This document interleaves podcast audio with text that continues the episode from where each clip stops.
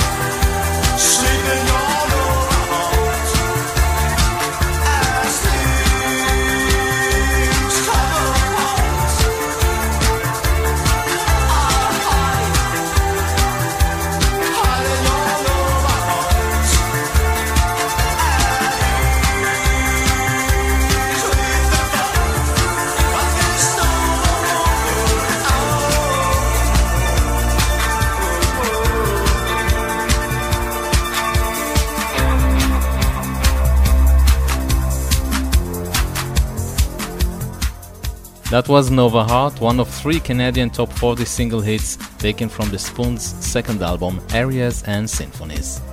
A new wave long player which allowed the band to become opening act for the Simple Minds and the Police, for example.